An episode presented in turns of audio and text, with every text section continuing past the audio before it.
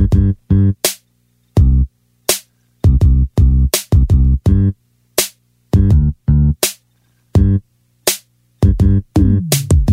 were gonna balance the budget, but we got high.